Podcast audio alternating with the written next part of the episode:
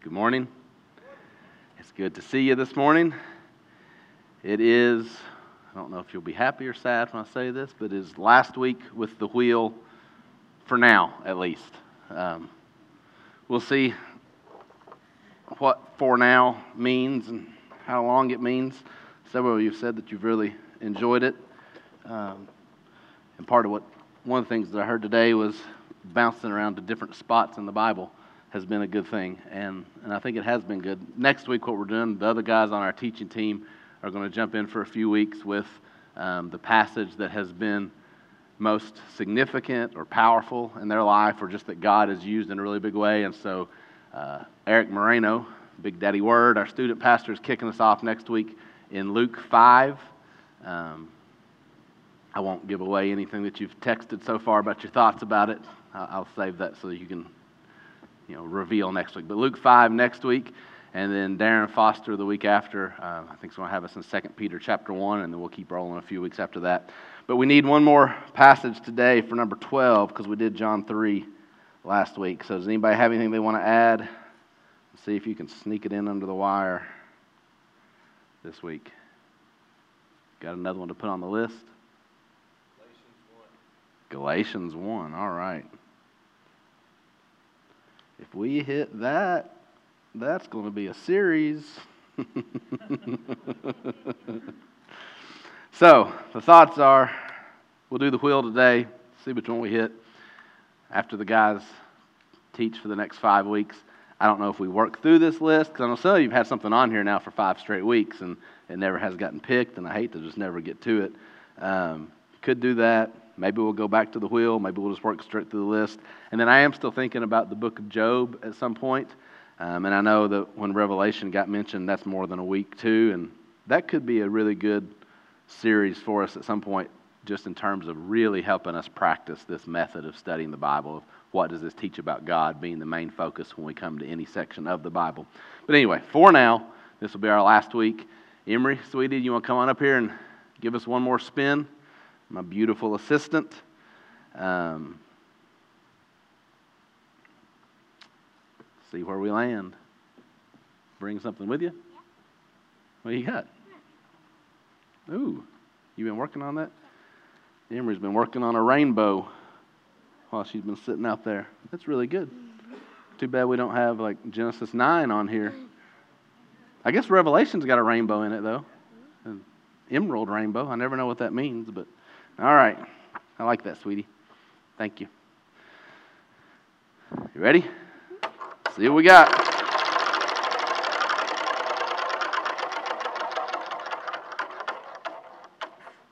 Seven. What's seven? Acts 2. All right. You've been lucky, John. You got John 11, you got Acts 2. Oh, yeah. What do you think? you know we'll do that. I mean, that's kind of the point of this whole thing, right? Anybody, anytime, anywhere. I've heard a rumor, by the way, that you're blaming that on John to protect somebody else in your life. I won't, your wife, um, reveal who that was that really had Jesus wept as a suggestion, but Lou graciously took the blame for that. All right, Acts 2. I wonder, is Acts 2 way down here somewhere that we can just do that without having to copy the whole thing again? Why are they so out of order? Acts 2. Hey, hey, hey. That's Acts chapter 1, though. Did I do all of 1 and 2 together one time? I'm going to waste a little time trying to find it like this. Oh, yeah. I forget every week and then. Oh, here's. Okay. I guess we read 1 and 2 together. We've already got it. Good deal.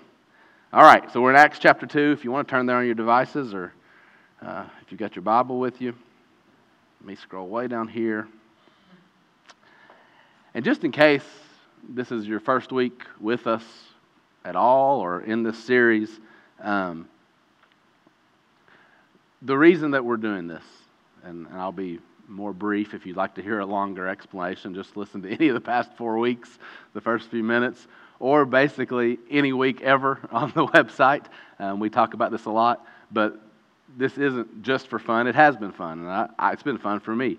Um, but the real reason we're doing this is the intentionality of saying we really believe that when we have the Word of God, and then we have the Spirit of God, who God gives us to live inside of us when we believe in Jesus, that the people of God, as the church, have what we need in order for God to speak to us and reveal Himself from the truth of His Word, for the Spirit to help us, both by opening our eyes spiritually to see these truths and softening our hearts to really believe and receive these truths, that we have what we need for God to reveal Himself to us so that we can know Him, and then also for God to use us to help other people know Him, that we could make disciples, that we could grow as disciples or as followers of Jesus and make disciples the way that God calls us to.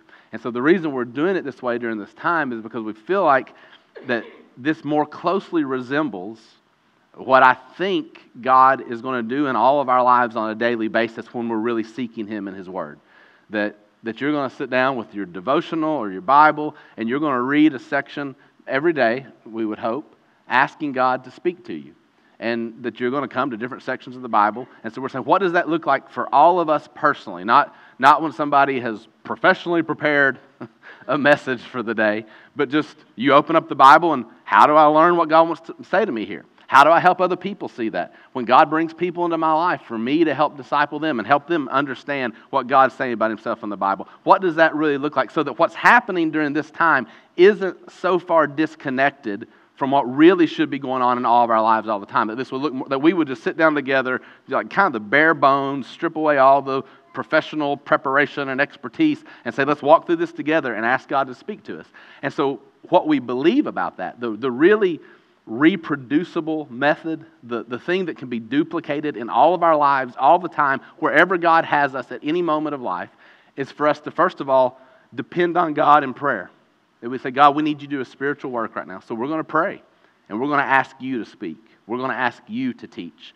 That the words that are said right now will be your words, not mine, not anybody else's. The things that God puts on your heart to share, that they'll really come from Him. So He'll speak. Then we're going to focus on God just with this assumption that we believe gets confirmed over and over and over throughout the whole Bible when we have eyes to see it that the whole Bible's about God. Just like your whole life's about God, and my whole life's about God, and the entire world is really about God. Whether we see it or not, that is true. He's the center of everything, He's the foundation of everything. So we depend on God in prayer, and then we focus on God by asking this one huge question What's this teach about God? That wherever we are in the Bible, whatever we start reading, whatever you might think it's about, it's about God, first and foremost. And that if we ask that question, it really helps us start in the right direction of understanding any passage we fall in. So part of the idea is here, you can throw out anything you want, and we'll spin this wheel, and it can be anything we want. And without looking at it ahead of time, we know this. This is going to teach us something about God. And so we're going to ask that question in just a minute. What's this teach about God? And then we believe that the answers to that, the answers we get about God, aren't just information and facts so that you can store them in your mind and have a little more religious knowledge. That, that's not the purpose. That God wants to use the truths about who He is to impact us on a really personal and spiritual level. And so then our third step is that we want our heart to be changed by God. For Him to be doing a spiritual work where these truths are, are sinking into our hearts and saturating our hearts and changing us and, and making us more like Jesus as God does a spiritual work with the truth that He's teaching us about Himself. And then we end with if that's really going to happen, if there's going to be spiritual fruit and spiritual change in our life, that it requires the grace of God, that we're dependent on God to do that. And so we, we pray again. We say, God, will you do this in us? And then will you, as you fill us up with your grace, will that flow out of us? Use us to pour that grace out to others. Help us, the things you're showing us, help us share them with others. So, depend on God. We're going to pray together. Focus on God as we read Acts chapter 2. What's this teach about God? Hearts changed by God. God, what do you want to say to us? Apply this to our life. Apply this to right where we are right now. Apply this to this church and be changing us. And then we need your grace for that. Grace from God. We're going to ask for that and ask you to use us to share it with others. So I'm going to pray for us right now, and I'm going to ask you to pray with me. And then I'll read this, and we'll be asking, what's this teach about God? So here we go. Let's pray together.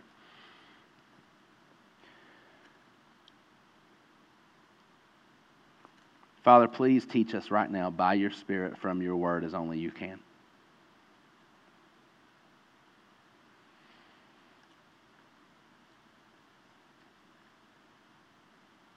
Help us as we jump into this text to see the things that you want us to see.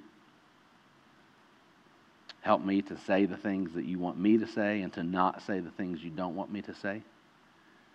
Show us as a church, as a, a body united together, the things that you want us to focus on during this time so that we will know you more, so that we will love you more, so that we will be more in awe of you, so that we will trust you more.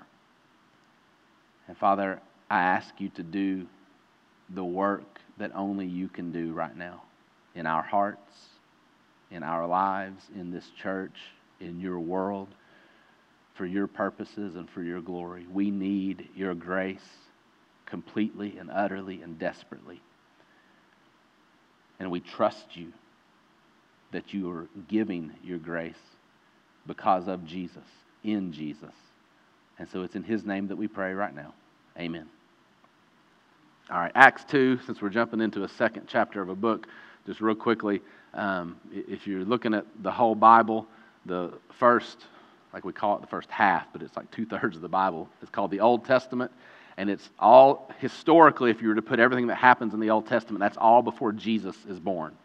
And then the second half of the Bible, which is like content wise about a third, but comes from the time Jesus is born until about 60 or 70 years after his resurrection. So, uh, almost a 100 year period, everything in, this, in the New Testament is written, um, or happens and is written. And so, Acts is Jesus has been crucified, resurrected, and Acts picks up after his resurrection, the first 40 days while he's still on earth in his resurrected body, talking to the disciples. But in the first chapter of Acts, he ascends into heaven. He's just given the command to his disciples, or first of all, the promise that when I go into heaven, my, my Father is going to give you the gift of the Holy Spirit. He's going to send the Spirit, and the Spirit's going to come on you, and you'll receive spiritual power from my Father, God the Father.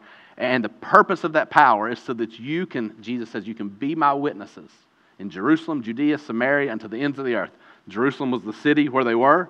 Judea, you can think of it as the, the region around that city. Samaria is the northern half of the country. So it's just like he's literally talking. Start locally, and it's going to expand, and it's going to grow all the way to the ends of the earth. Like it's very clear marching orders for, the, for his disciples, for the church. Right? When you receive the Spirit, the reason God gives you His Spirit is so that you will have spiritual power. When Jesus says to be my witnesses, He's saying to make me known. Like you will make me known all over the world. That is why the church exists, to make Jesus known, for the name of Jesus, so that people from every tongue, tribe, nation on earth will know Jesus, trust Jesus, follow Jesus, worship Jesus. That's why we're here. And so that's chapter one. In chapter 2, the things that Jesus has promised in chapter 1 are about to happen. So, this is the birth of the church. This is the Holy Spirit coming on the people of God for the very first time in the history of the world, and the church starts as the followers of Jesus. Is that a good summary? Did I say anything confusing right then? Or, because that's just like I was, we good? So here we go. All right, chapter 2. So it is, like I'm telling you, you get up here and start talking and you have no idea ahead of time what's about to come out. And it's nerve wracking sometimes. So here we go. Chapter 2, that's where we are. And like this is birth of the church, like first moment. This is a huge chapter. What's this teach us about God? When the day of Pentecost arrived, they were all together in one place. And suddenly there came from heaven a sound like a mighty rushing wind, and it filled the entire house where they were sitting. And divided tongues as of fire appeared to them and rested on each one of them. And they were all filled with the Holy Spirit and began to speak in other tongues as the Spirit gave them utterance. Now, there were dwelling in Jerusalem Jews, devout men from every nation under heaven. And at this sound, the multitude came together, and they were bewildered because each one was hearing them speak in his own language. And they were amazed and astonished, saying, Are not all these who are speaking Galileans? And how is it that we hear each of us in his own native language?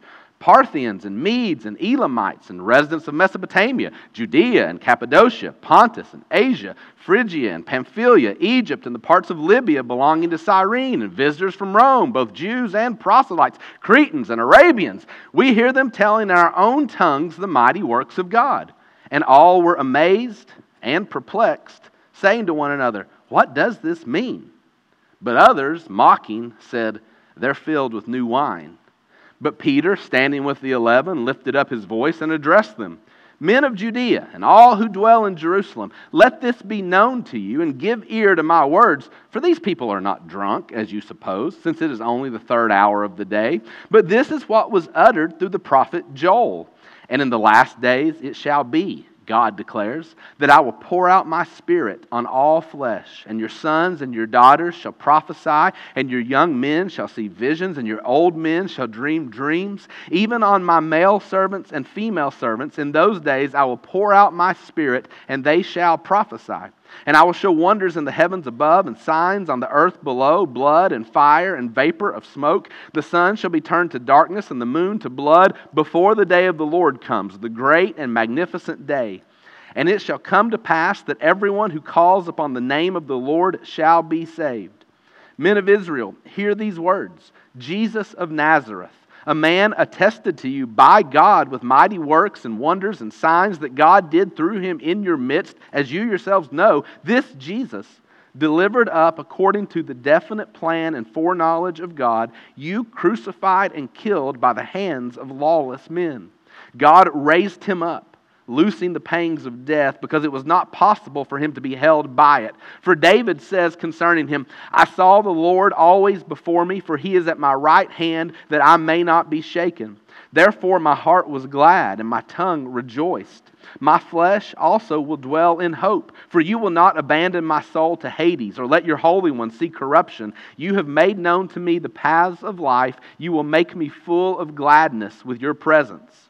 Brothers, I may say to you with confidence about the patriarch David that he both died and was buried, and his tomb is with us to this day. Being therefore a prophet, and knowing that God had sworn with an oath to him that he would set one of his descendants on his throne, he foresaw and spoke about the resurrection of the Christ, that he was not abandoned to Hades, nor did his flesh see corruption. This Jesus God raised up, and of that we all are witnesses being therefore exalted at the right hand of God, and having received from the Father the promise of the Holy Spirit, he has poured out this that you yourselves are seeing and hearing. For David did not ascend into the heavens, but he himself says, The Lord said to my Lord, Sit at my right hand until I make your enemies your footstool. Let all the house of Israel therefore know for certain that God has made him both Lord and Christ, this Jesus whom you crucified. Now, when they heard this, they were cut to the heart and said to Peter and the rest of the apostles, Brothers, what shall we do? And Peter said to them, Repent and be baptized, every one of you, in the name of Jesus Christ for the forgiveness of your sins, and you will receive the gift of the Holy Spirit. For the promise is for you and for your children and for all who are far off, everyone whom the Lord our God calls to himself. And with many other words, he bore witness and continued to exhort them, saying, Save yourselves from this crooked generation. So those who received his word were baptized and there were added that day about 3,000 souls. And they devoted themselves to the apostles' teaching and the fellowship, to the breaking of bread and the prayers. And all came upon every soul. And many wonders and signs were being done through the apostles. And all who believed were together and had all things in common. And they were selling their possessions and belongings and distributing the proceeds to all as any had need. And day by day, attending the temple together and breaking bread in their homes, they received their food with glad and generous hearts, praising God and having favor with all the people. And the Lord added to their number day by day those who were being saved. All right. What's that teach us about God? And I know you can see some of our notes from last time. Sorry if that was a distraction. But I think it's been like a year and a half since we did Acts 2. So it's always great to go back some, and, and see some of these passages again because everything that God says to us connects to everything else He says and, and enhances our understanding of where we've been, and especially a passage like this that's so significant to who we're supposed to be as the church. Um, so, what stands out to you this morning? Truths about God as a starting place, and that we can build on those and say, if these things are true about God, what's He saying to us as a church and as His people?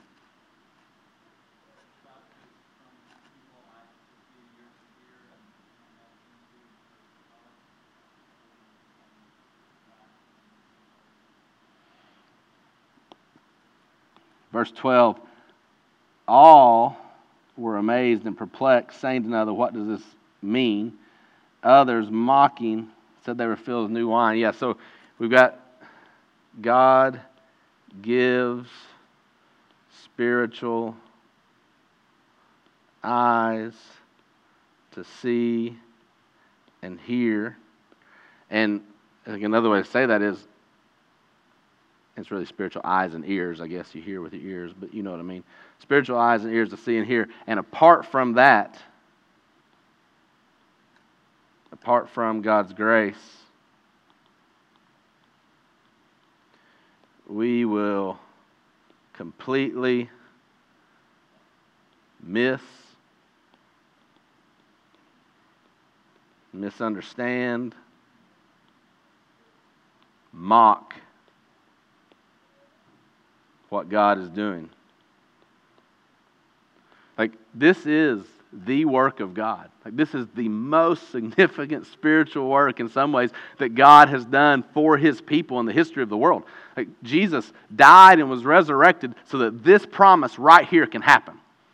That, his death, resurrection, when he ascends into heaven, is so that the Spirit of God can now come and live. And like we have been made right with God. Jesus has taken away our sin so that we can be connected to a holy God. He's given us His righteousness so that the Spirit of God can live in us without any type of barrier separating us from God. And when this happens, like when God is doing that thing, the people standing there, when they don't have the eyes to see, they have a, natural, human, worldly explanation. They're just drunk. They mock the work of God. Some are amazed in the sense of, I'm in awe at what God's doing. Others are amazed, like, how are they already drunk at 9 o'clock in the morning? That's what Peter has. They're not drunk. Yeah, they haven't had time to get drunk. Like, it does tickle me. That's Peter's response. Like, okay, you want to give a worldly explanation. You think they're drunk? Here's my worldly answer it's 9 in the morning. Like, but in all, like with the spiritual truth right here, and th- this is number one in our steps. Like, depend on God. If God doesn't do what only God can do by His grace, by His Spirit, we will miss it. I, I hope that this will humble you and humble me to the extent that it should.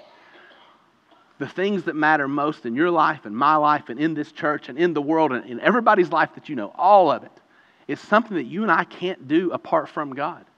Like, we don't have the power and the ability in and of ourselves. Like it is only through dependence on Him. It is only through faith in Him, trusting Him, turning to Him, relying on Him, asking Him, believing, and receiving from Him what only He can give. You will not understand these spiritual truths the way you need to. You will not know God the way that you need to. Your heart will not be changed the way that it needs to. And you won't be able to change anybody else's heart or make them see it either on your own. But like, as humbling as that is, and you've got to know that about you because we spend so much time and effort and energy trying to do this ourselves in a million different ways for us and for everybody in our life. And we don't even realize we're doing it most of the time because it's so natural to us to depend on ourselves and rely on ourselves and trust in ourselves. Right?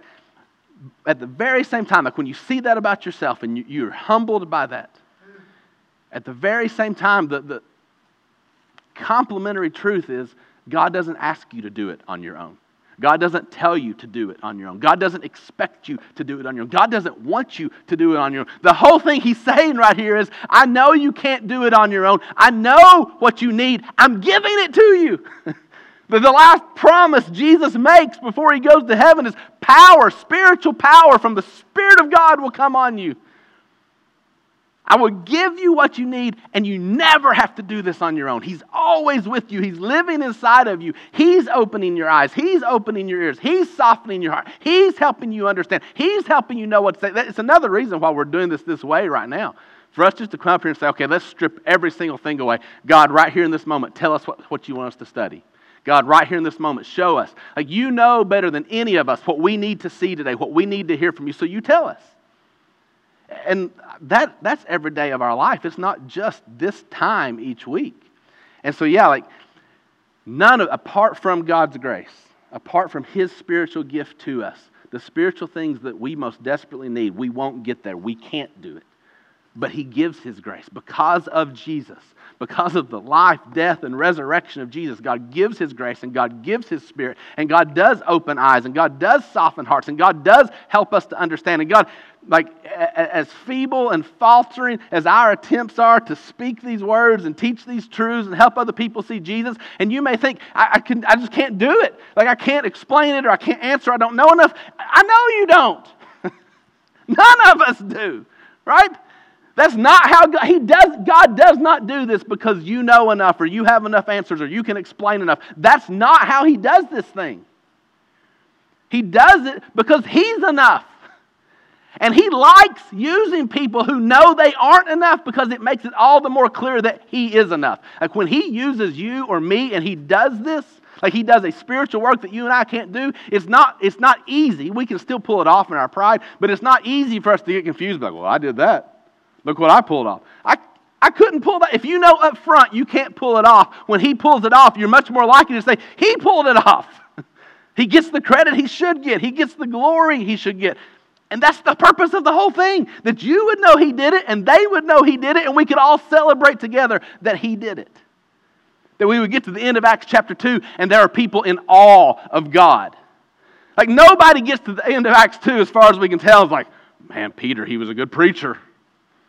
They went from 120 to 3,000 in one day. Peter, can you write a book about that and tell us how to preach that way? Let's hold a conference and we need to teach all the preachers how to preach like Peter. Nobody thinks Peter did that, right? And just to make it as clear as he can from day one, right here, God's like, you know what? I'm going to reach people that you can't even talk to today. You don't speak, the, I, I think if you count, it's like 15 different languages. Peter's speaking one. And God supernaturally, and it's not that He always does this exact thing, but I think this is an illustration for us. It's like a really visible illustration of what continues to go on spiritually throughout the whole history of the church, where God's like, You cannot, you are incapable of reaching them, but I'll use you to reach them. My spirit will work through you to reach them in a way that you never could, and they get to the end of the chapter and they're in awe of God because God did it. Peter didn't do it. The apostles didn't do it. Those early believers didn't do it. God did it by his Spirit through his people. And just to go ahead and cap it off, do you notice how many times in this one chapter, like this one sermon, first sermon in the history of the church, and Peter just keeps quoting the Bible? He quotes the Old Testament, which is the whole Bible they had at that time, over and over and over. So here you've got the people of God, filled with the Spirit of God for the very first time, declaring the Word of God. And God builds his church that way. This was his plan from the beginning, and he's never changed. Now, we've decided to try a whole bunch of other stuff and build a whole bunch of other things on other things that aren't really this, but this is how He has always done it from the beginning, and this is how He's still doing it today. And I just I want us to believe that as fully as we can and to live that out as fully as we will.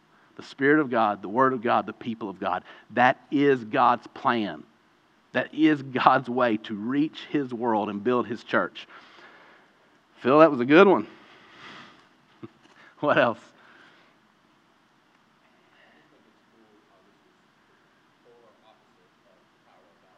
Ah, that, that's great, yeah.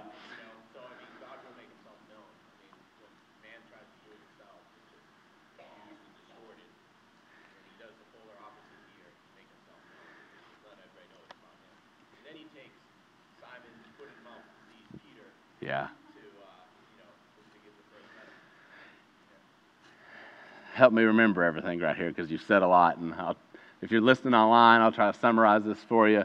Um, and if you didn't hear John right there. So, an, another thing that we say about the Bible a lot that helps inform the way that we study, we, we often say the Bible is a spiritual book, which helps remind us of, of our need for spiritual help and spiritual power from God. It's why we would pray, and it's why we look for a spiritual work and not just human intellectual growth.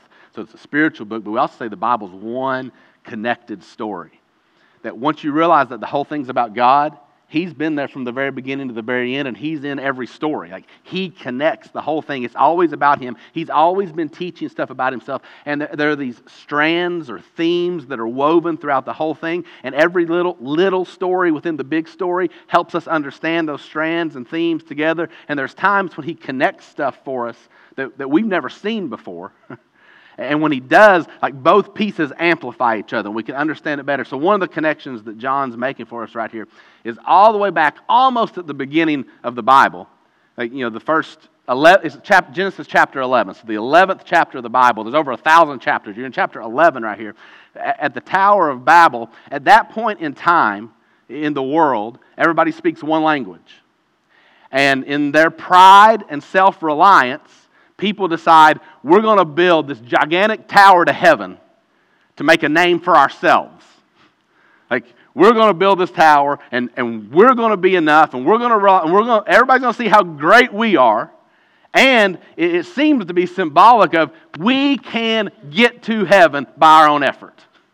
Like, we can build our way there. We can work our way there. We can come up with a plan. And so, God, and I think there's all sorts of spiritual truths that get fleshed out over time as you go throughout the rest of the Old Testament story and into the New Testament. God knows there's no such thing as you can do this on your own.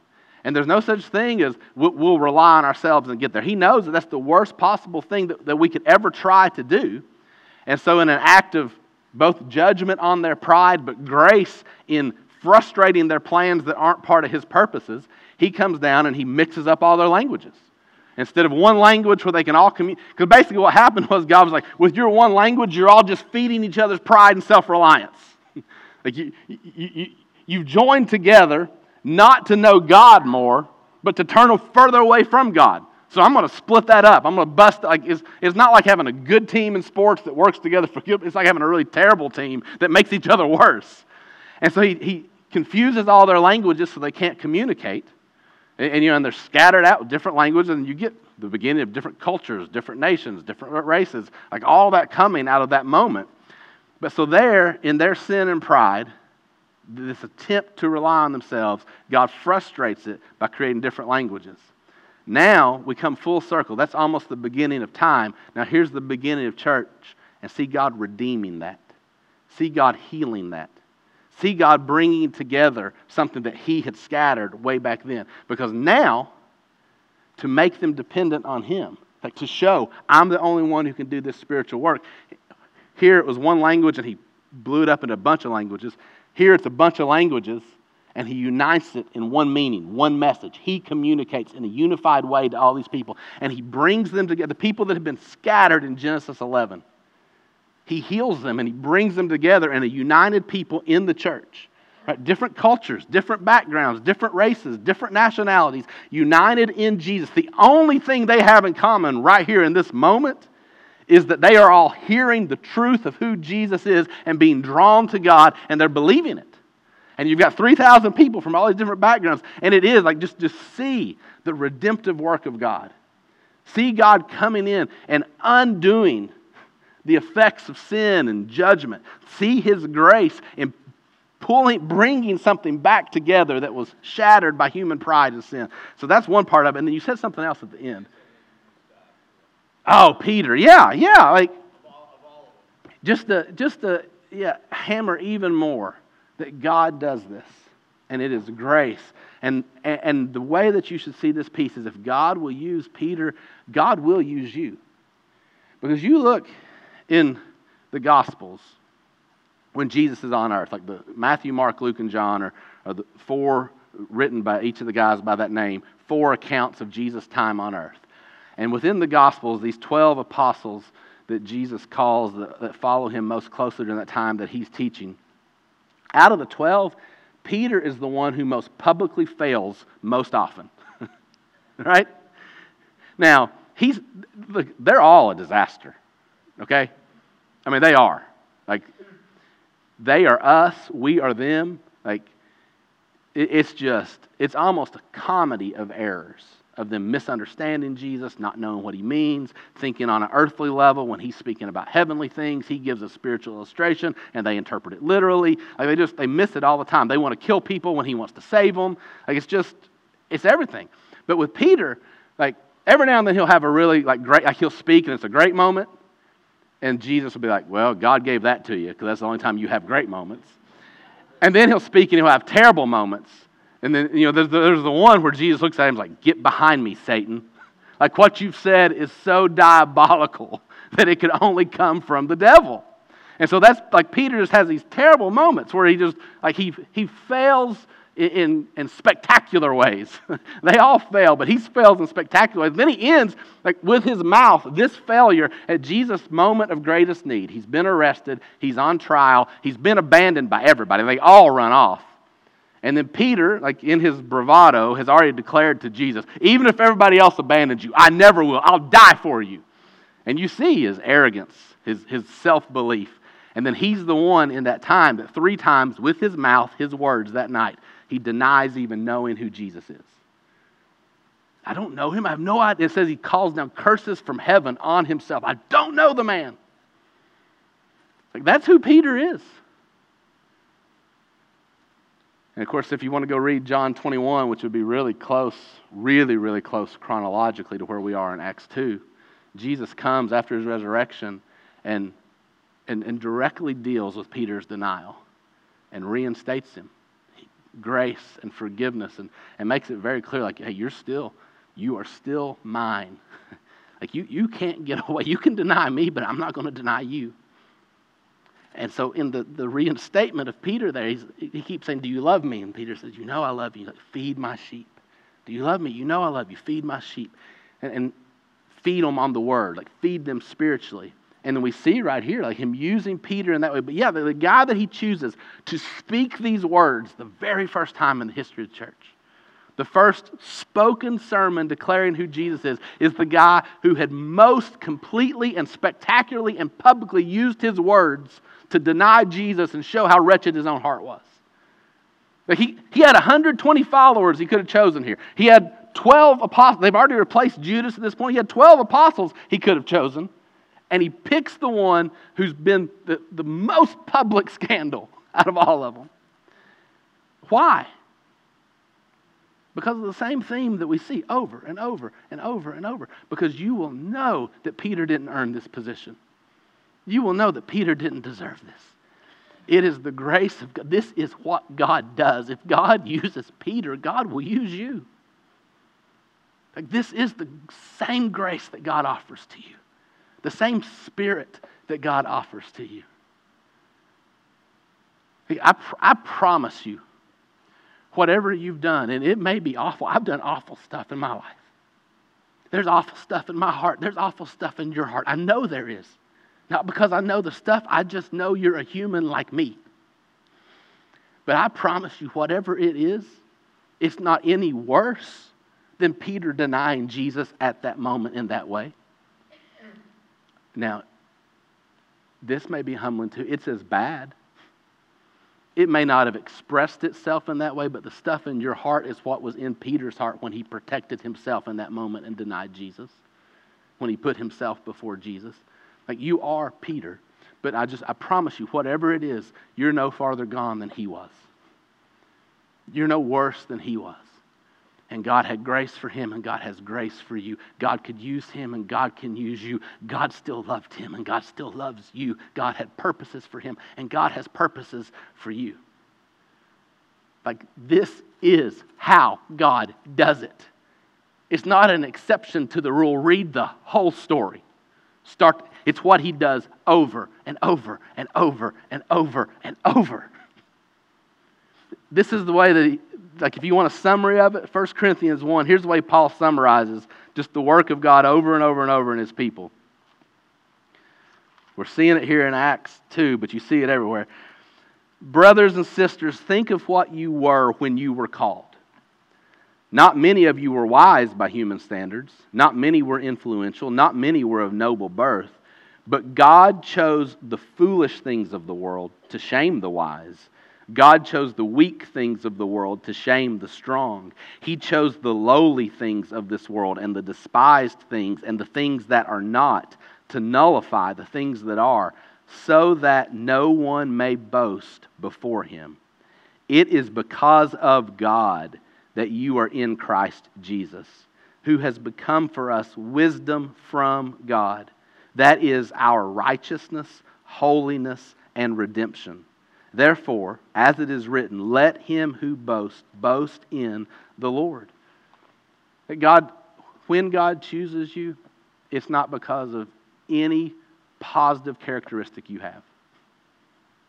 It's not because you're so wise or so strong or so influential.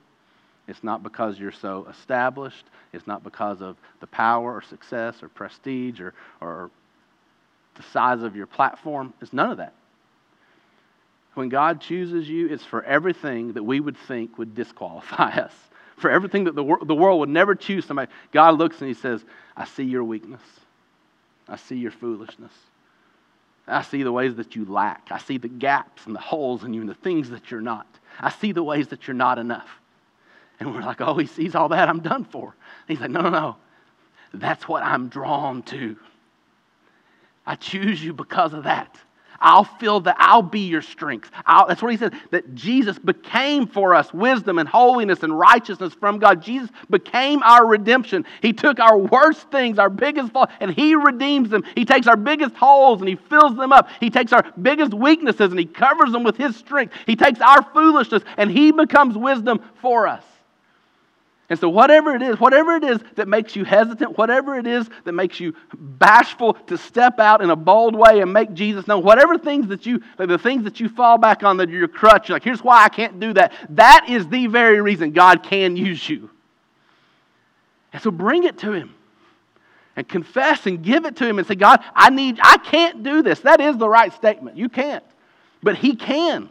And he's offering you all of that in Jesus. That is who he chooses, that is how he works. So, yeah, even using Peter right here, like we see the grace of God, we see the gospel in the fact that the guy that denies Jesus with his words is the guy that gets to preach Jesus with his words. You know, and you know like what flips it in between right here? The death and resurrection of Jesus. That's what changes.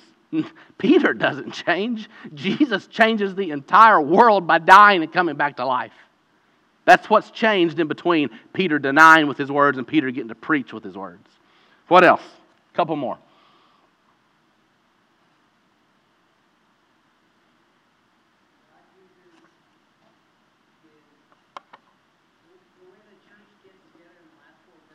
Yeah.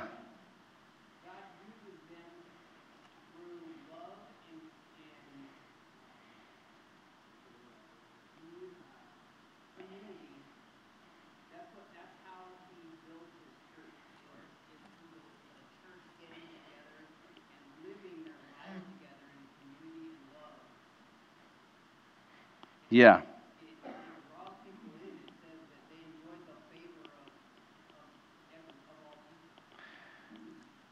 So, this is, I think this is what Adam's saying. And Adam, if I like put it into words you don't mean, just add more, clarify. But I think we could agree by reading this chapter that Jesus is the one building his church here. Like it's not Peter, it's not humans. There's something happening here that so sometimes we have this question like, is God building this or are we building this? Like, is this the kind of human thing that humans can do and it's going to get human results? Or is this really a spiritual thing that only God can do and there's going to be spiritual results? It's pretty clear in Acts chapter 2, this is one of those God things. So this is Jesus building it. And so I think one of the great things for us to see is when Jesus builds his church, like he's really the one building it and it's the real church, what does that look like?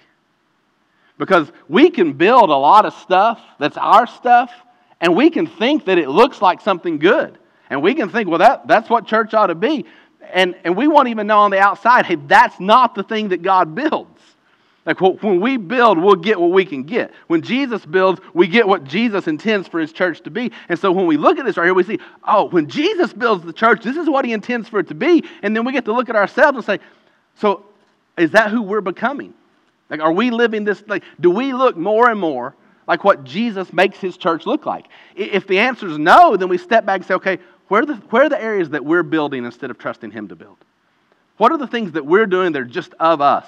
And not of him, not because of him, not in reliance on him. But also when we step back and we're like, okay, yeah, like I, I, see this, and I know it's not perfect here, and I know we got a long way to go, but I do see, like in seed form, uh, like the attempt for us to really say, we want to be Jesus' church, and we want to look that way. And so this, this, this connects to that. Let's ask Jesus to keep causing growth here. Let's ask Jesus keep building in this way. And so it can, it can be a correction for us in the areas where we're off course, and it can also be an encouragement. So when Jesus builds his church, here's the kind of stuff we see going on in people's hearts and in, in that church as a whole. They devoted themselves to the apostles' teaching. And we've just said, like, what do you see? If I was going to give you two summaries for when Peter preaches this sermon, here's what the apostles are teaching the Bible, right? Like he quotes the Old Testament over and over and over in that first sermon, and Jesus. This is who Jesus is. Like, do you hear him hammer it? Like, starting right here.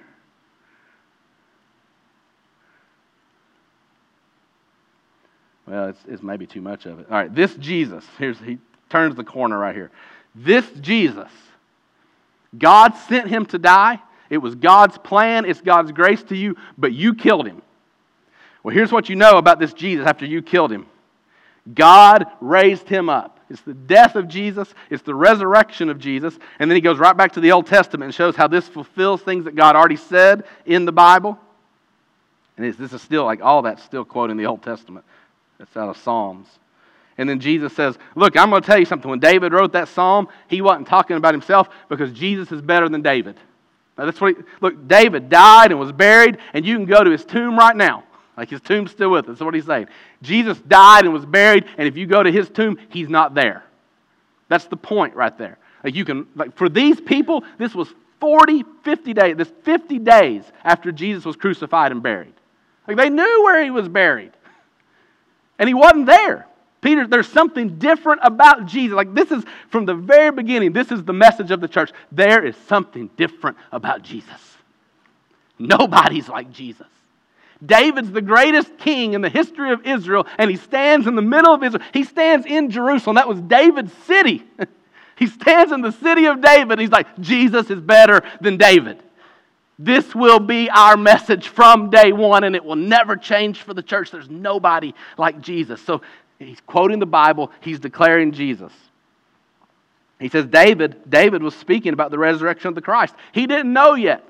It was almost a thousand years before Jesus came when David wrote that. He didn't know that he was going to be Jesus. He didn't know the name Jesus yet. He just knew that God had promised this Christ, this Messiah.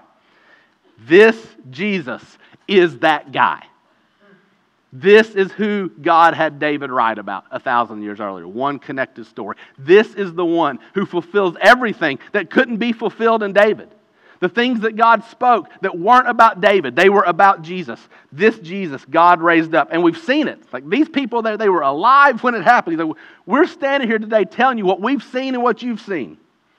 Now Jesus has been exalted to the right hand of God. He's received this promise from the Father, the Holy Spirit. And what Jesus, what Jesus earned by his perfect life and his sacrificial death and his powerful resurrection, the thing that he got from God, he doesn't keep for himself.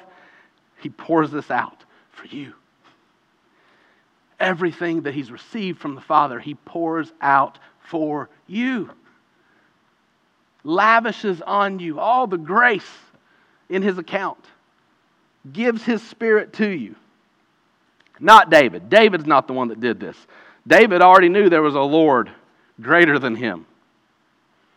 Therefore, let everybody know, the whole house of Israel, everybody that's here today, that God has made Jesus both Lord and Christ.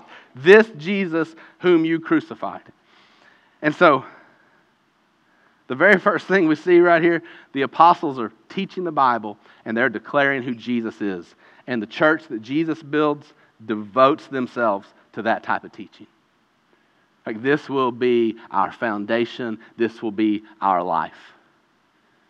God revealing himself in the Bible, God revealing who Jesus is. That, that is everything for us.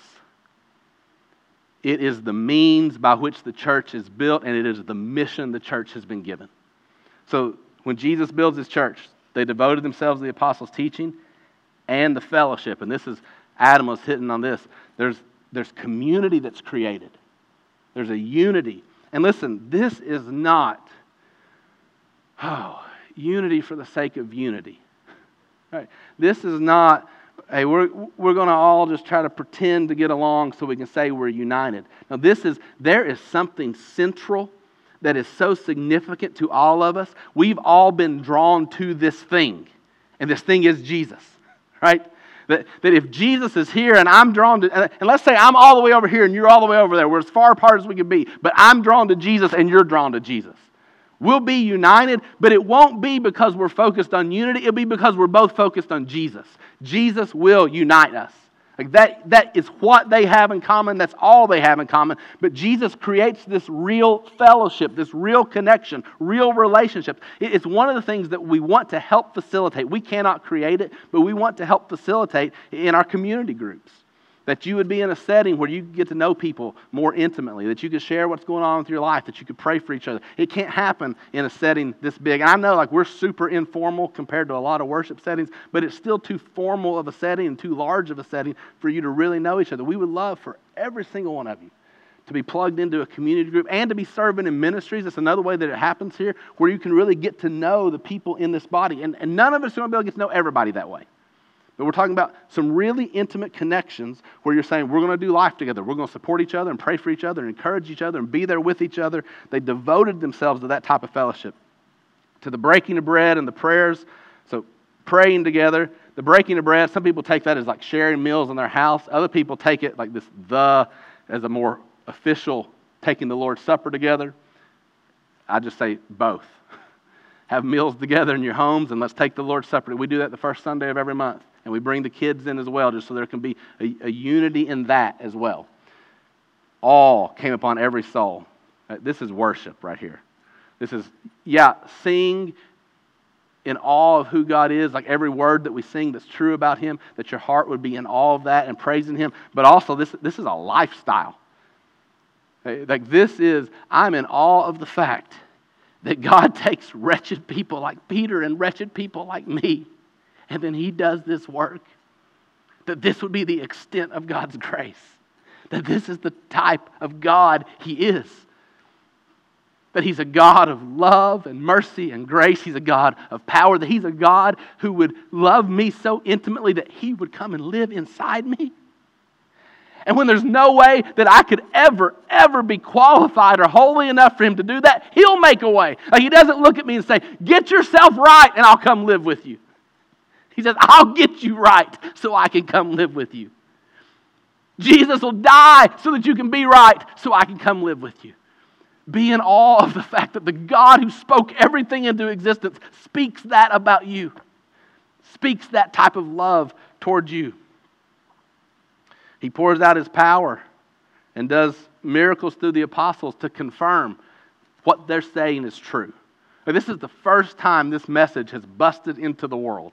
And he's like, if you just need to know, if you need like visible external proof that they are speaking for God, God says, Here, I'll give my power, and these miracles will confirm it. These miracles aren't the thing that saved the people, right? It's the truth of the word, it's the gospel of Jesus, but the miracles are evidence that what they're saying is true. All who believed were together, and so this, this further describes the type of fellowship that Adam was talking about when we come down here. And you see that it's it is sharing their life with one another. Like really, like spending time together and sharing their life so much that I don't have possessions anymore.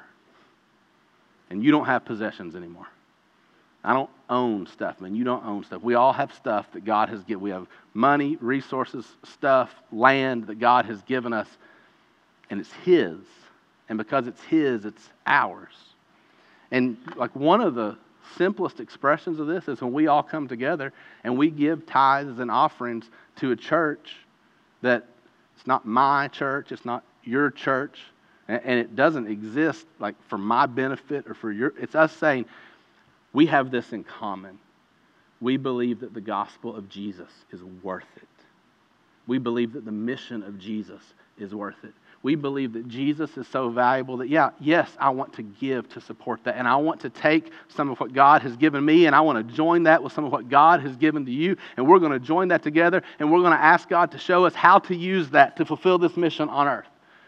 That we will invest earthly resources in these spiritual purposes because we've got that in common. We have that love for Jesus in common. We have the value of Jesus in common. We believe the gospel's worth it. We have that belief in common.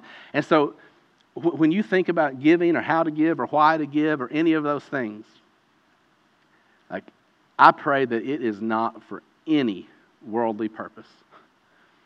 It's not even like, and this is the one that we can most often turn it, it's not to keep this organization going. It's not so we can have this building or a bigger and fancier building. Right? It's not so that we can turn these lights on. God doesn't need any of that. You know, God started the church without a building. God started the church outside with a crowd that couldn't understand what the preacher was saying. you think he needs this to fulfill the Great Commission? He may use this in His grace and His mercy, or He may rescue us from this in His grace and His mercy if this gets in the way of us trusting Him. So we don't give for those reasons. We don't give, give to build an organization. We don't give to build some name here on earth. We don't. We give because Jesus is worth it and we're united in believing He's worth it. What, he's, worth, he's worth more than what I give. He's worth more than anything else I'll do with that. And it's a, it's a great way for us to come and say, I believe this and you believe this and we believe this together. And we, we, we give this together, not as what I give and what as you give, but what we give that God has given to us for God's purposes. And that we would pray that God in His grace then takes something material and physical and worldly and turns it into something far greater, something that, that is temporary and fleeting and trivial and won't last, that you will not have any of it after you die. And depending on what happens in the world in the next 20 or 30 years, you may not have any of it before you die. Like it's going away one way or the other. But God will take something that trivial and that fleeting and He'll turn it into something eternal and lasting. And when Jesus says treasures in heaven that thieves can't steal, that moth and rust can't destroy, that it will matter forever and it will last forever. What a grace of God that He says, I'll let you take something that won't matter forever, won't last forever, you can't keep forever. And if you will invest it in my kingdom, I will turn it into something that will matter forever and will last forever and you can keep forever. Like, we would be foolish not to take that trade. And so that's everything in common, pulled together. Okay, if there's a need, we're going to meet it because Jesus has united us that way. Since that's what they were doing. They're selling their possessions and belongings and distributing the proceeds to all as any had need. And day by day, attending the temple together, breaking bread in their homes. So again, meals, Lord's Supper. And also notice this, by the way. So here they are. By the way, I love verse 46 for this reason. I know we got to wrap up here. Verse 46. Do you know what the temple is at this point? A lot of people think, oh, that's the early church building. That's not the early church building. The temple is where the Jews meet. These early Christians are, if you want to call it, the religious enemies of the Jews. The Jews, the Jewish religious leaders, are the ones who killed Jesus 50 days ago. And they're the ones that, in the very next chapter, start arresting these apostles and these early believers and throwing them in prison and threatening to kill them for talking about Jesus. And so here's what they do they walk in to a non Christian religious facility and they hijack it for Jesus. Spiritually speaking, right? They, are like, we're going to go to somebody else's religious service where they don't believe in Jesus yet, and we're going to talk about Jesus every single day. I love that. like don't don't start to think that if you were to speak up at work or speak up at school or speak up on your sports team about Jesus that you would be out of line with what the Bible tells you to do. Hijack all those things for Jesus. Speak about Jesus in all those places. Here they are in the Jewish temple talking about Jesus, and then also in their homes in these smaller groups together, reminding each other all the time, encouraging each other all the time, getting together and saying, Yeah, we believe this together so much that our lives are together. Now, this is who Jesus is, and I know it, and you know it, and it's all the hope that we both have. And so we share that one hope, and we're together in a way that we could never have been otherwise. Praising God. By the way, heart change here with glad and generous hearts these, it, this isn't just external religious obedience. It's not just a religious act on the outside. Something's changing in their hearts, and that's why this is flowing out.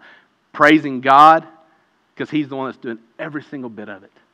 That they know for this type of life to exist, this type of drastic change in people, this type of fellowship and unity and love for God and generosity, only God produces that. So we're going to praise God. We're going to thank God. Every time we see an expression of this, we're going to say, This is God and not us This is because of God. Thank God. Praise God that He would do this for people like us. Having favor with all the people, Adam pointed this out that, that this, thing, this, this type of love and grace and fellowship that God was producing in them, this type of generosity that God was producing through them, that it made an impression on people on the outside. They, they saw it and they were drawn to it. Now, this is one of the things about a connected story. This doesn't mean that everybody always approved of everything they did. Because it takes you one more chapter for the religious leaders to start arresting them, persecuting them, beating them, throwing them in prison. It only takes four more chapters before the first Christian gets killed as a martyr. That's Stephen in chapter 6 and 7. So we're not far from that at all. But this is that the people looked at what they were doing and they couldn't say, what they say is not real because they don't love people, they don't care about people. They don't show grace to people. They're not generous. Like, nobody could make that type of accusation because what was happening in their hearts was so real. And God used what He was doing in them. This is why we end where we end every week. We say, Grace from God for your heart and mind. Yes, like He's got to change our hearts. But then the Lord added to their number day by day those who are being saved, not just for us, but for the other people that God wants to reach through us. He's doing this in you, not just for you. He's doing this in us, not just for us, but for the name of Jesus in the world to reach the people who don't know Jesus yet and add them to this type of church. When Jesus builds his church, Acts 2 42 through 47 is what it looks like. Will you pray that God will build us into that type of church? Will you pray that God will show us what that needs to look like in this day, in this age, in this culture, in this time? Will you pray that God will show us? the best ways for us to live that out. Like, if there are programs that help us do that, that we'll have those. If there are programs that get in the way of us doing that, that we won't have those. And it won't matter what anybody else thinks or says we should or shouldn't do, that it'll just be this. What does God want His church to look like? How do we look like that? How can, how can we come and say, God, we want to be your church. We want to look like your church. We need you to do it in us. Show us. Show us what you want us to do to be part of what you're doing. Show us how we can best rely on you. Show us how we can best trust you. And so, if you want to take that out of today, just 242 through 47, and just pray that for us as a church, that God would produce those things in us, that God would lead us in that way, that God would do that in our hearts, and God would help us live that out as a church. It's a great thing to walk away from Acts 2 with. Uh, Jesus has poured out his Spirit, Jesus has given us his word. Jesus, please make us this type of people. we need to stop there. you got kids and preschoolers waiting for us, and even more than that, we got preschool workers waiting for us, and we got soup waiting for you if Carol hadn't eaten it all. This Jesus, whom you crucified, when he hung on the cross, it was because of your sin. It was because of my sin. He died for us, He died because of us. This Jesus, God has raised to life.